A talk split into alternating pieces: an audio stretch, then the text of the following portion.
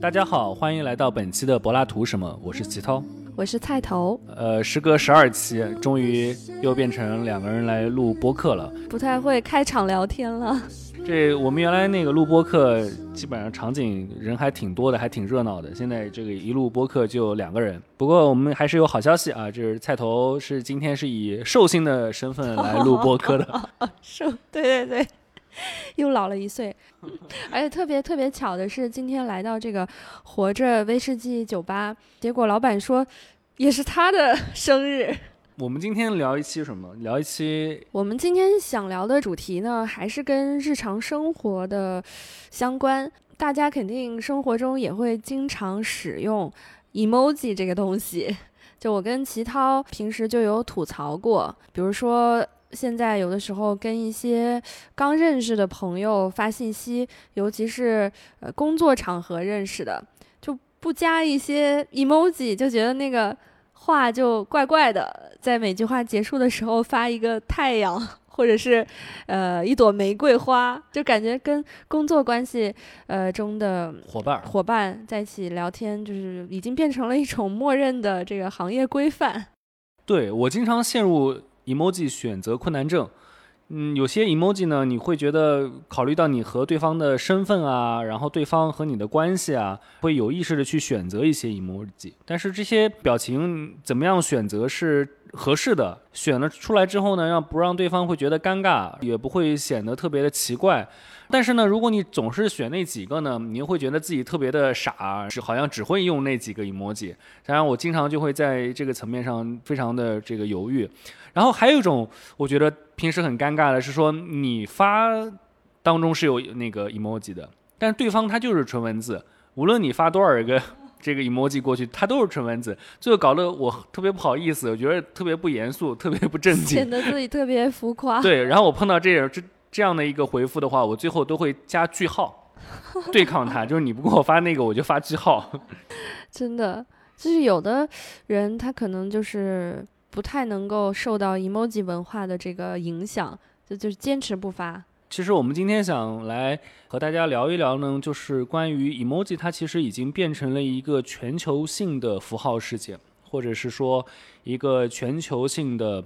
一个文化现象。因为现在用社交媒体的几乎全球的人，他都在用 emoji，然后这好像是一个全球通用的东西。它对于我们的讲话方式啊，特别是在网络上面聊天的方式啊，通讯媒体上面聊天的方式啊，它都起到了非常重要的一个一个作用，或者扮演了很重要的角色。所以你可以和一个完全不认识的外国人聊天的时候。大家可以在一套规则上面去使用 emoji。就有人会说，emoji 会不会打破语言的巴别塔，就是成为一种新的语言？就过去大家曾经想发明一些世界语言，想尝试了很久，但是没有一种语言像今天的 emoji 一样，真的是全世界通用。对的，因为我看也有一些研究会说，emoji 它之所以能够。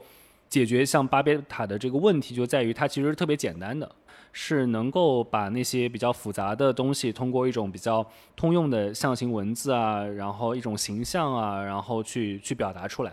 而且它往往也不用去表达特别多的内涵或者是意义，它主要表达一个人的情感、一种情绪或者某种态度，所以这些东西呢，在还原出来的时候呢，就相对比较简单。然后人和人之间，有的时候，当你不需要去很严肃的或者很具体的聊一些事情的时候，普通聊天当中态度就很重要。emoji 它能够去这么快的在社交媒体上面能够得到很广泛的运用，它就是能够代替文字原来所不能那么便捷的传递出的那样一种情绪和态度。在我们日常生活中讲话的时候，我们在边说话边会配上一些手势。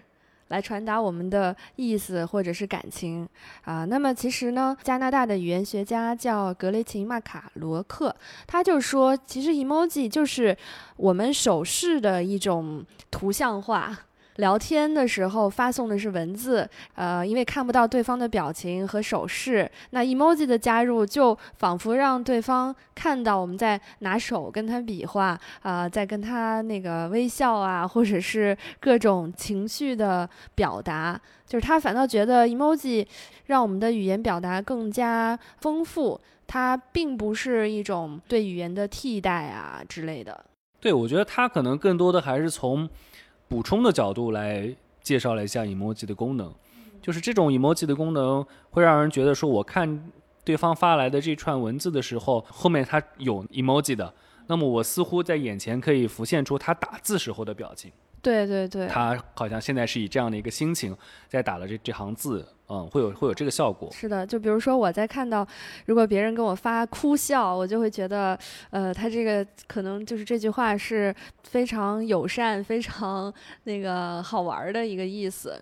就哭笑不得这个表情是一个全球最火的表情，对对对，它是排行第一的表情，然后所有人都特别爱用哭笑不得的表情，好像能表达很多层意思，这个也是 emoji 的一个神奇的地方。是的，它好像既能表达出那种有的时候它意味着一种苦笑、尴尬的笑，尴尬的笑，然后它有的时候呢也表达出某些反讽的、自嘲的情绪。总之，它不是一种特别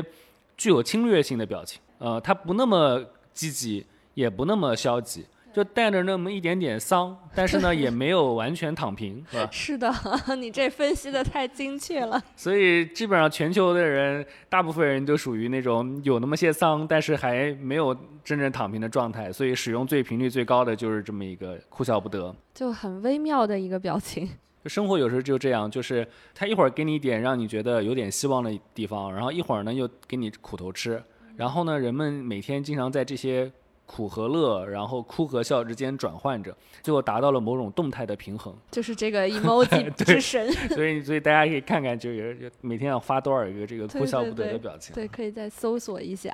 其实我们在中文的这个社交媒体上面的一个演变史当中，其实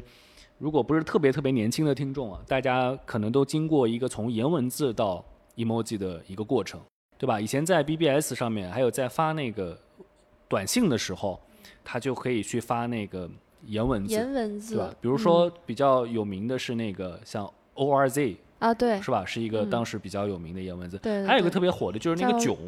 哦是吧，囧，但囧其实是有点奇怪的，囧它就是一个汉字嘛。嗯，但是那个汉字其实不是用它那个作为汉字的意义，用了它是那个表情图像的意义，哎，图像的意义，它看上去更像是一个表情，对吧？而不像是一个文字。在这个层面上来讲，好像跟那个颜文字是是有相似的地方。好像在论坛时代用的比较多。那 emoji 是从颜文字发展过来的吗？我觉得从颜文字到这个 emoji，如果我们去看一下它的发展过程，其实我认为他们还是有非常大的差别的。一个很大的差别就是，颜文字它还是去通过原有的文字来表现出一种抽象的表情符号，但是我们今天看到的那些具象化的 emoji 呢，它其实就已经不再通过文字了。它直接通过一个编码，然后就成为一个表情或者成为一个图像啊、它是离开文字的，对，已经变成了一个完整的图像。所以它是不再需要那个所谓的这个文字组合起来。我认为今天我们去来谈 emoji 有一个非常大的不同，就是文字和 emoji 的确构成了一种既是合作，也可能也是对抗的关系。就合作的关系，就是我们刚刚也讲了，就是它是可能是作为一种表情的补充啊，嗯怎么样？但是它作为对抗的是在于它真的不再依靠文字的媒介，嗯对，吧？所以我们可以完全想象出一个完全是表情、完全是 emoji 来构成的一个画面、一个叙事、一个故事。现在已经有人开始用尝试用 emoji 来写作。我记得有一个项目，就是把《白鲸》这本书翻译成了 emoji，就是它的每一个单词都对应着一个 emoji。比如说有那个大海、渔船，全部是一串一串的 emoji 来来叙事。那里面出现最多的就是鲸鱼，对对对，应该 全本书都是鲸鱼。那个徐冰那本地书，是吧？然后也是各式各样的，它也其实既是 emoji，但它也算是符号，对吧？然后来构成这么一个一个故事，然后让你能够看懂。就我发现现在的人，嗯，比较喜欢一些特别具体的符号，比如说之前可能是一个箭头啊这种，但是现在的人就是喜欢特别具象的，比如说一个橙子，一个西瓜。就是我第一次到上海虹桥机场的时候，滴滴司机跟我说我在西瓜层，我当时一下就懵了，我说西瓜层是什么？然后他说：“你就到长颈鹿层这边下来一趟。”我就说：“哎，上海司机说话都这么这么萌的吗？” 然后发现就是真的，机场的标志就是这样。再往后那个十八层那个地狱是吧？每一层地狱都有一个代码，这是葡萄层。葡萄层，葡萄层，葡萄层就是把那些那些那个有罪的人串起来的，就是葡萄层，是吧？成酷刑。对，然后把每一个酷刑对应成一个层，然后都有一个自己的 emoji 啊。但我觉得它其实就是我认为是做了一个准备，就是比如说我们在没有这个社交媒体去使用 emoji 的时候，然后我们在机场啊，在公共交通的时候，都能看到很多的符号。对，或者是文字。对对对，是的，就是文字旁边会配图号。那个洗手间门口画的特别抽象的男啊、女啊什么的，就是每次我都端详半天，就很奇怪。就是现在它太抽象了，原来那个还能看着有些具象，就是现在就是特别抽象。就是它需要你来读那个符号，让你来读懂那个什么，所以人们其实今天是越来越去熟悉，就是我先得去读符号，去了解了这个符号系统之后呢，然后再来去理理解我去如何去行动。嗯。呃，哪怕我不使用智能手机，然后我不玩那个这个 social media，但是我还是得去读符号。旅游的时候也会发现，就你到一个陌生的国家，哪怕我完全不懂它的文字。但是我还是能看懂啊，那儿飞机，呢可能就是显示飞机场，就是符号比较对一个在公共场所，大家那个比较能够达成一个共识的认识和理解。这好像正好是文字所不能如此轻易达到的一个地方，就是它是一个非常具象化的一个表达。但我们今天可能会觉得 emoji 的出现，它对于人们思维方式的改变的深度是那些。传统的符号使用符号是不一样的，因为虽然我们觉得用图像也好，用符号也好去表达某些东西，它作为这样的一个工具一直都有，但是，呃，和今天我们能够去主动使用它是不一样的。我觉得为什么这么说呢？是因为，比如说在古时候，在一些神庙啊，或者是宫殿啊，他们会在柱子啊、墙上啊、文物上面是吧，会有很多像涂鸦一样的符号。大家最近在看什么三星堆什么的，是吧？然后它好像有一系列的一些东西，但是那个时候的差别是什么呢？是说只有极少数的人他去绘制这些符号或者是图图像，它是可能是表达一种神学或者是比较权威重要的信息，或者是当文字没有完全的发展起来的时候，人们去通过画岩画儿等等的方式来来表达什么。但是今天的一个差别是说。这些人们从那种符号的观看者，变成了符号的生产者。就是那些符号之所以 emoji 在今天看来特别有深度的影响的原因，是因为它是被使用的，被每个人使用的 emoji，而不是啊，那是一个我要去看、我去理解的东西。从一种观看的呃东西，变成了一种交流的媒介。然后，如果你不使用 emoji 的话，某种程度上说，一些话语的空间其实对你是关闭的，你是进入不了那个话语空间的。这个很有，但是其实，呃，emoji 它还是对信息是增强一种视觉语气的这种效果。对，就是你还不能在一些比较正式的。文件当中使用 emoji，比如说你去写一个正式的申请信，或者是官方的电子邮件，你在里面发一些各种笑的 emoji，都会被认为是很不专业的，这个也很奇怪。是的，所以我觉得 emoji 在未来还是能具有着某些解放性的意义，就在于它能够解构某某些话语的权威性。比如说正式的语言，公文啊，比如包括论文啊，然后信件啊等等的情况下，你为了显示出它是正式的、严肃的，所以你完全只用文字，是吧？然后非常得体的语言来表达你的那个意思，然后把意思去这个用一种文质彬彬的东西方式来展现出来。但是 emoji 在这里能够出现，在我看来，可能意味着某些。具有反叛性的那个解放的功能，就是说，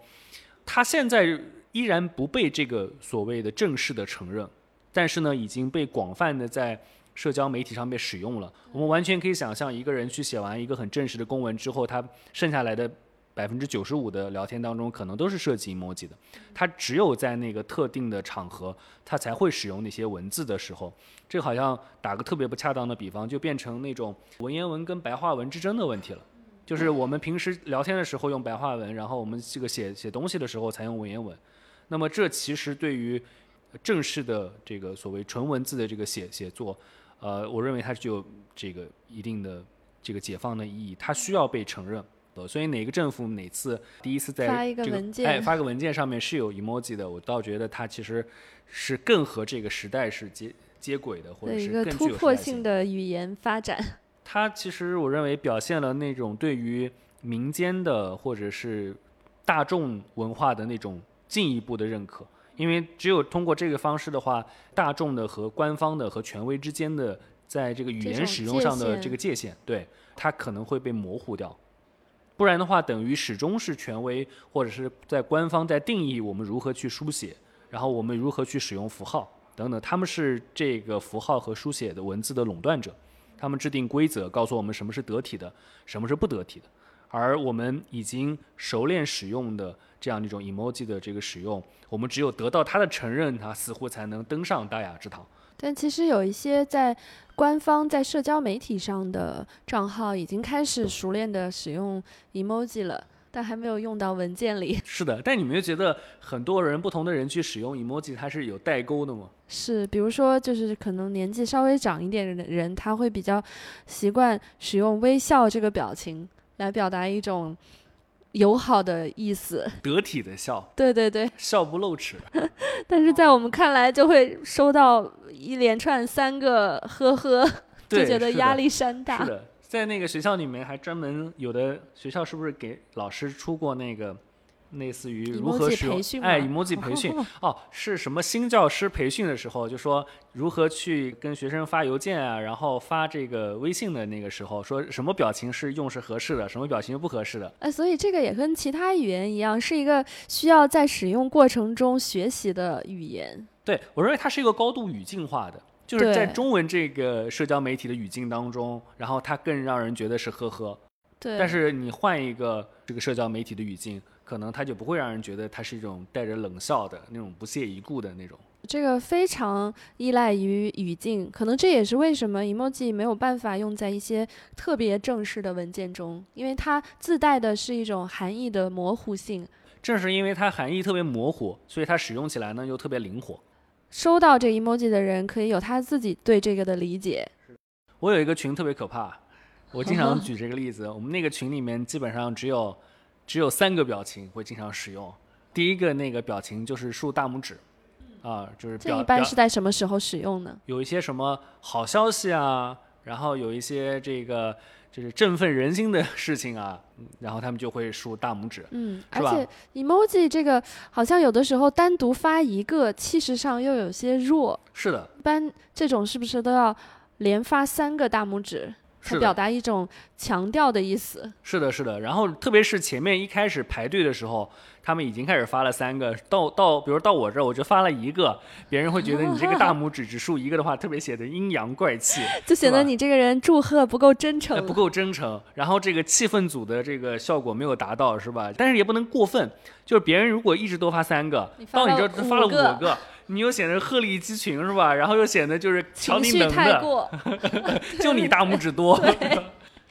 所以真的是个很复杂、很考验语境的使用。对，特别在中文这个当中，就是始终是跟中国人讲话的那种分寸感、那种拿捏的小心思，然后密切相关。跟那种呃礼仪或者是辈分的这种尊卑都非常有关系。我们那个群还有一个挺吓人的。里面有的时候会有些噩耗，就是不好的消息。嗯，不好的消息呢，大家也会发那个双手合十那个，其实就是击掌、祈祷的表情。啊，对对对，但是就是我其实是应该是击掌的意思。哦。啊，就两个手击掌。然后，但是呢，在中文当中呢，大家都觉得那是一个祈祷。嗯。啊，对吧？双手合十，还有一个这个就是蜡烛，我特别怕这两个，你知道吗？就是特看到这个就觉得有不好的消息了。对对对，我特别一会儿没拿手机，然后突然拿手机，发现群聊二十多条，打开来都是那个核实或者是什么蜡蜡烛什么的，我都吓死了，然后赶紧往上翻，就 看出什么是又出了什么事出。什么噩耗了，就是就特别吓人，就是这种，对，所以就是你没有看到那个信息的时候，你先看到了这么一一连串的重复的 emoji，它的那种气氛就已经出来了。感觉，就像那个恐怖片里面，你还没有看到那个 恐怖的场景，那个音音乐乐已经就 开始起来了响起了，那个是差不多的，嗯。所以这个 emoji 就是也有一种制造气氛的效果。比如说，你会和跟你去合作的同事，在某些事情上，如果是达成一致的话，你们会发握手的表情是吗？会发，然后有的时候也会发那个抱拳的表情，不，连发三个抱拳，对我，谢谢了我。发现抱拳是一个非常有意思的表情，是因为跟西方人来讲，你发握手，他们是完全能够懂。这个抱拳就特别具有江湖非，常儒家的一种，就感觉就是那种大家切磋过了一番，对对对，是？吧？然后打了个平手，然后彼此之间 很敬重的哎感觉。敬重的啊我一般就是会在走的时候发一个辛苦了，然后哦对对抱拳。辛苦了要发抱歉啊。所以我觉得这都是非常有趣的例子，就是可以看到，就是这些非语言交流当中，它通过加了这些 emoji 之后，它制造出了怎么样特别细微的差别。对情绪，语言所不能表达的情绪，能产生一种烘托的作用。我们刚刚其实也讲到了另外一个地方，就是大家发 emoji 的时候会复制发一样的东，西。我看了一篇文章，然后他也在讲，就是说，呃，就这样一种叙事，它从一种直观的、具象的一种方式来展现出来的时候，它在传播模式上的时候，就天然的具有了一种这篇文章称之为叫做病毒式传播的这样的一个效果，因为它就是特别方便去模仿，特别方便去复制，因此呢，它天然具有那种。快速扩散，然后大面积传播，这听着有点吓人。就大面积传播的这样的一种这个这个效果，所以它正是一种这个流行文化的一种表征，就是在流行文化当中，可工业化的、可复制化的，特别适合这是流行文化的。那么现在落到了这样一种社交媒体的景观的时候，这个 emoji 它其实和那个流流流行文化的这样的一个传播方式是非常的相似。对它非常易于传播。就像我们刚刚说的那种很多重复信息，呃，重复的 emoji 也能带来一种狂欢的感觉，就是它是那种全民参与的刺激感，就好像你在参加一个很隆重的庆典或者是游行，就所有人都在发一样的，尤其是一些比如说这个刚刚过去的国庆节吧，可能很多人会发那个礼花。然后那种表情一发发一串，然后有时候刷朋友圈刷刷下来，全部都是这种呃红色的礼花这种东西，你就觉得好像在这个朋友圈的这个世界里，也是在发生那种特别盛大的庆典这种感觉。嗯，对，它是一种赛博国庆，对对对，赛博国庆，数码国庆啊、它能传递出那种集体性的情绪啊、然后它就是天然适合去传递这种集体性的情绪的。嗯是的，但是在那个文化研究的当中，它其实也会讲说，其实从作为的这样的一种可以传递意义的代码的时候，你去使用它的时候，它其实都会去改变它原有的既定的意义。就是那个符号原来它是有一个意义的，但通过使用的时候，被加以被这个主体化的操作的时候，它就会被转码了，就对变成别的意义了。对，就比如说一个很典型的符号，就是那个水果桃子的表情，它本来是一个水果，哦，那它本来不就是一个水果吗？但是在大部分使用的过程中，就其实有一个调查，呃，只有百分之七的使用者会把它作为水果的意义来传达，剩下的全部都是带有这种怎么说情色意味的呃含义。有百分之三十三的人都会使用这个表情，表达是这个屁股的意思。哦，屁股啊，对对对。哎，是是有点像。蜜桃臀，或者是健身，有的时候一些健身博主他也会发这个表情，就是表达自己这个锻炼的很很那个很 fit。那什么以后盛产桃子的地方，这个做包装的时候要小心了。阳山水蜜桃 对，这么听太吓人了。什么那个《西游记》里面那个蟠桃会，这么听就是就是健身会所。然后还有一些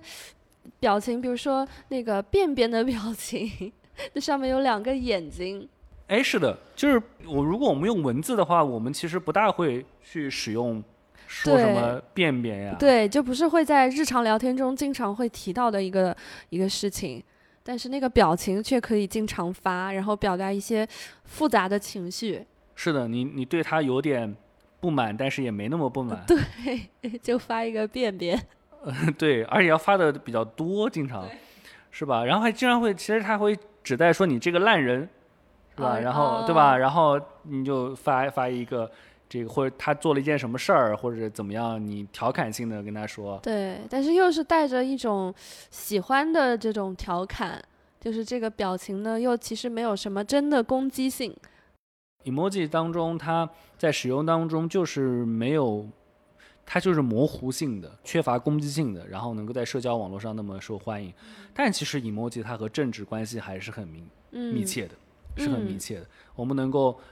可以找到很多的例子，它在这个最近的一些，特别在身份政治当中会有很多的例子，是吧？比如最早的这个 emoji 当中是没啥性别的，是吧？就是由男性的那个形象，它代表了某些中立性的。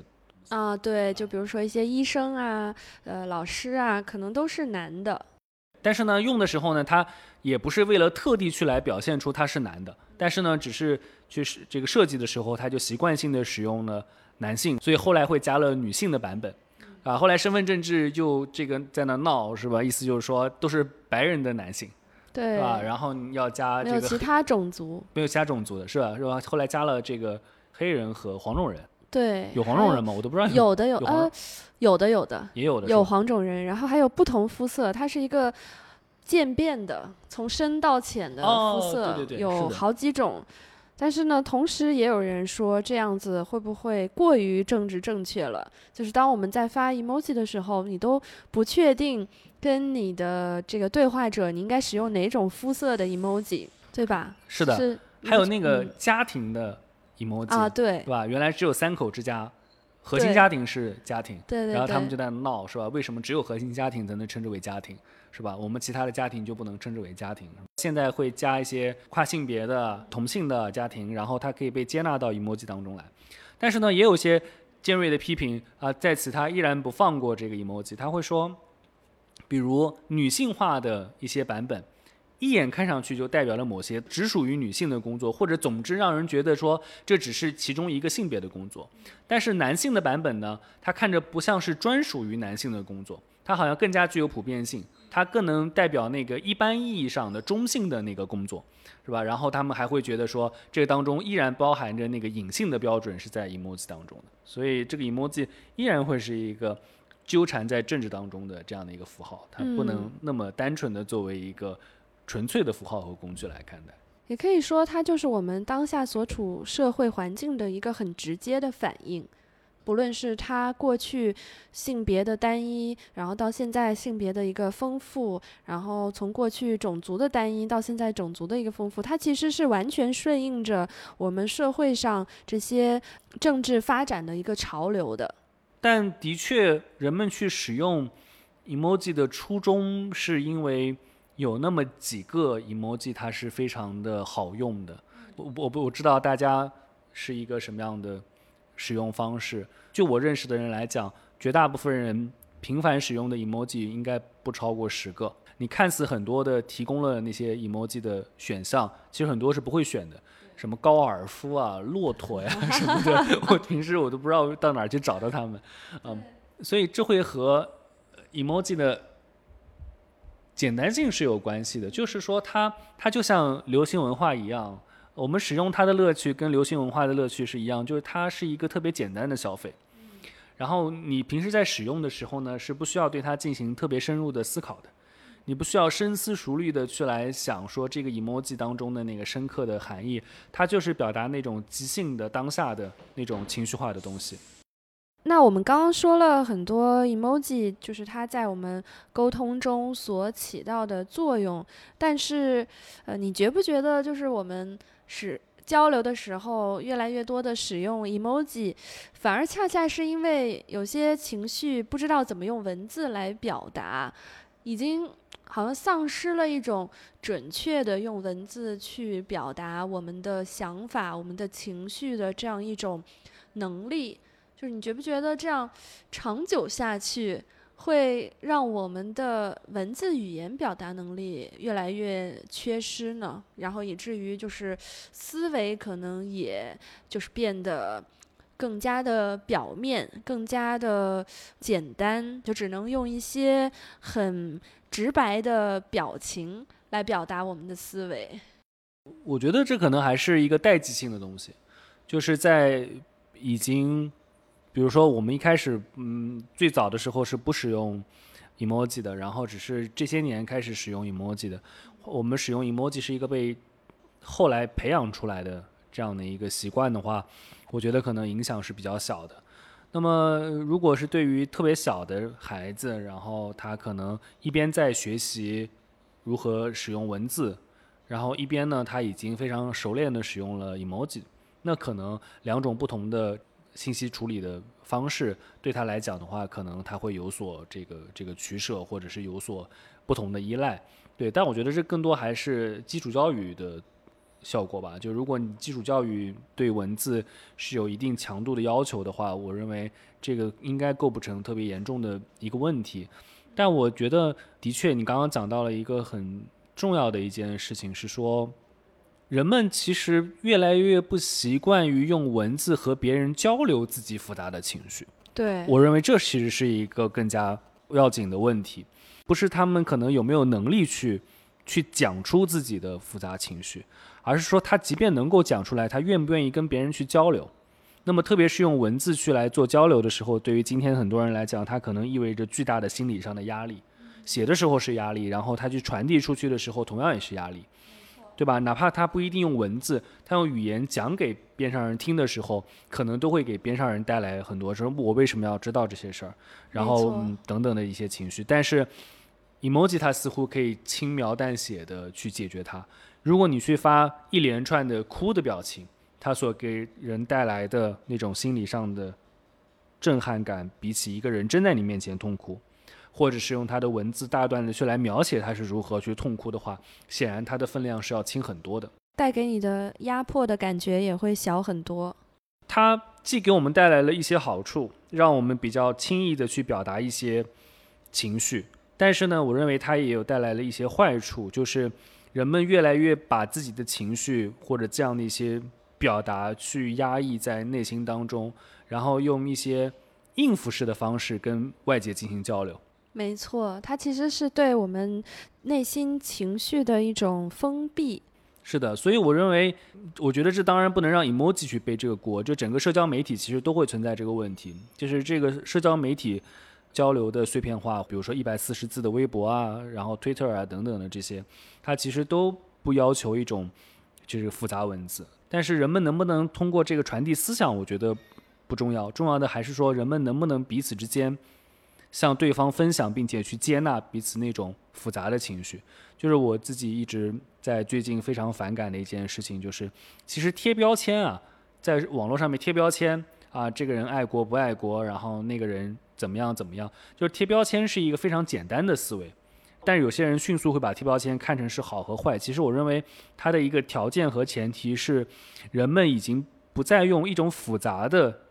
方式去来看待和自己不一样的人。他会把对方看得非常简单，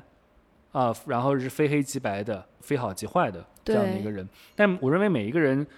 他都是有非常复杂的成分。如果我们今天的 emoji 也好，然后我们今天的社交媒体，它所助推的都不是去接纳人和人之间的那种个体的差异性，去接纳个体那个差异性背后每一个人的那种复杂性。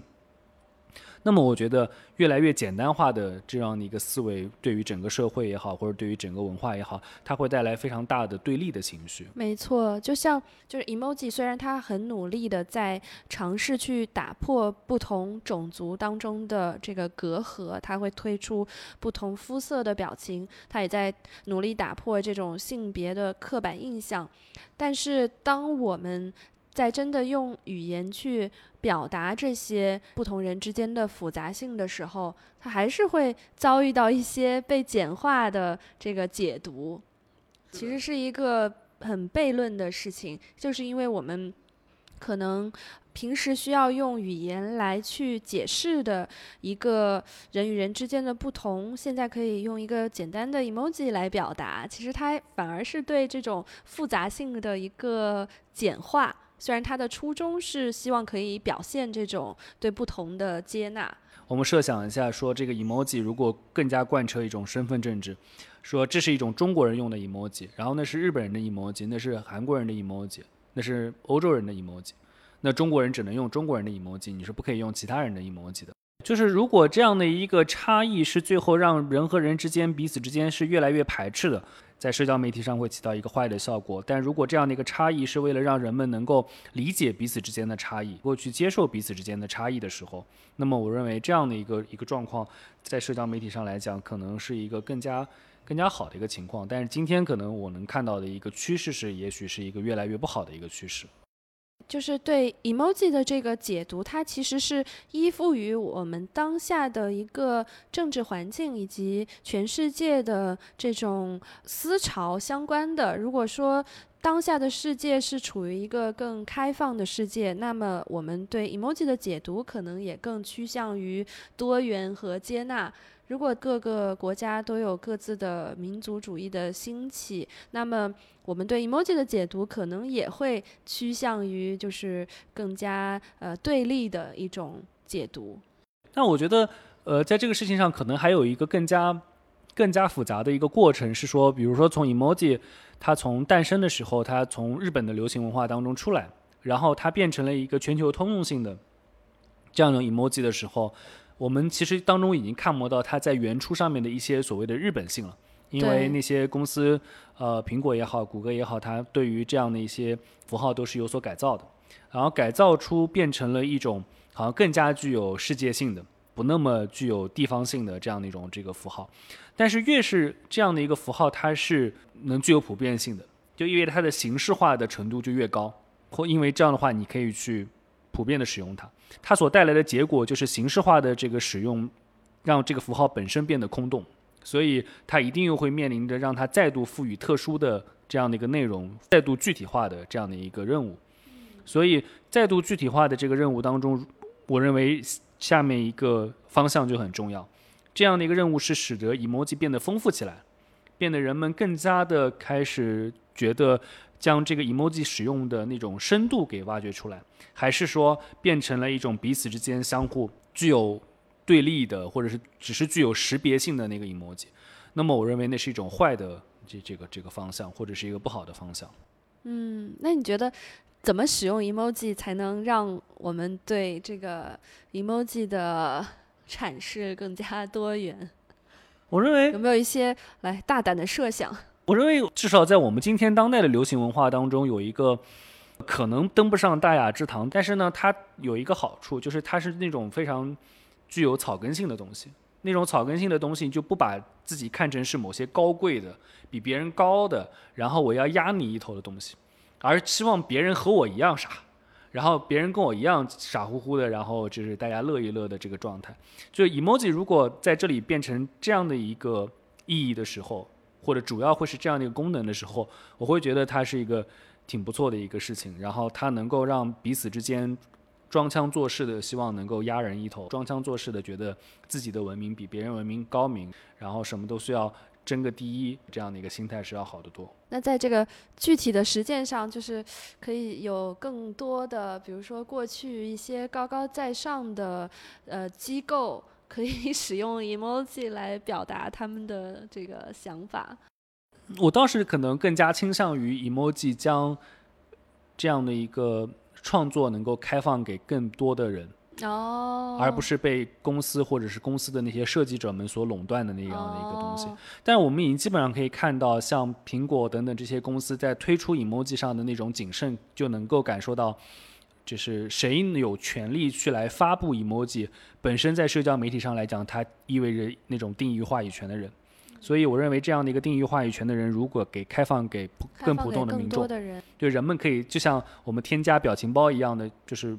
加很多的自己这样加的这些东西的话，对，在我看来，这是一种 emoji 的民主化。嗯，这个这个很有意思，就是比如说那些快手上的人，他可能也可以去发明他自己的 emoji，然后把它推广给其他更多的人。对，然后自己的那个表情头像 就是一个 emoji，就把自己变成 emoji。对对对，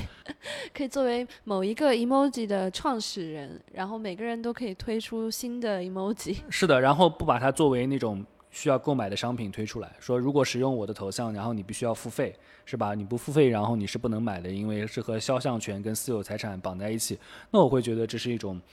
同样比较糟糕的这个东西，但是是一种免费的，然后是一种开源的，我认为这会是一个希望这一天在未来能够实现，然后我让我们实现 emoji 自由。对 emoji 自由，然后我们柏拉图什么也推出自己那个 头像的 emoji。啊，是的。那么，如果大家有什么自己关于 emoji 有趣的见解或者是观点，也欢迎大家在小宇宙等平台下面给我们留言。那么也欢迎呃各位听众朋友们呃使用 emoji 在我们这一期下面给我们留言，看看我们能不能够这个互相彼此理解。嗯，好的，那我们就评论区见。好，拜拜。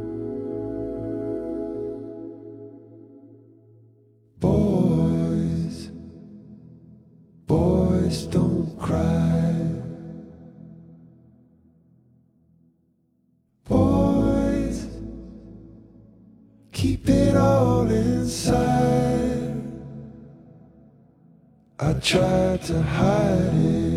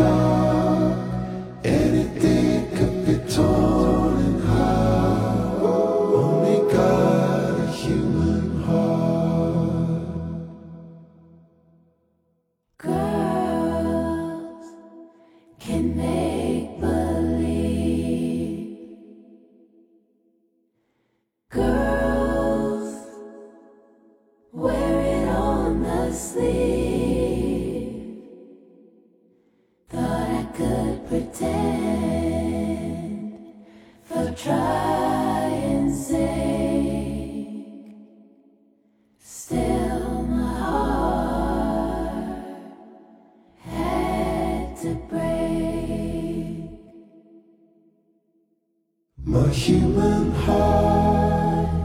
only got a human heart. I wish it didn't run away. I wish it didn't fall.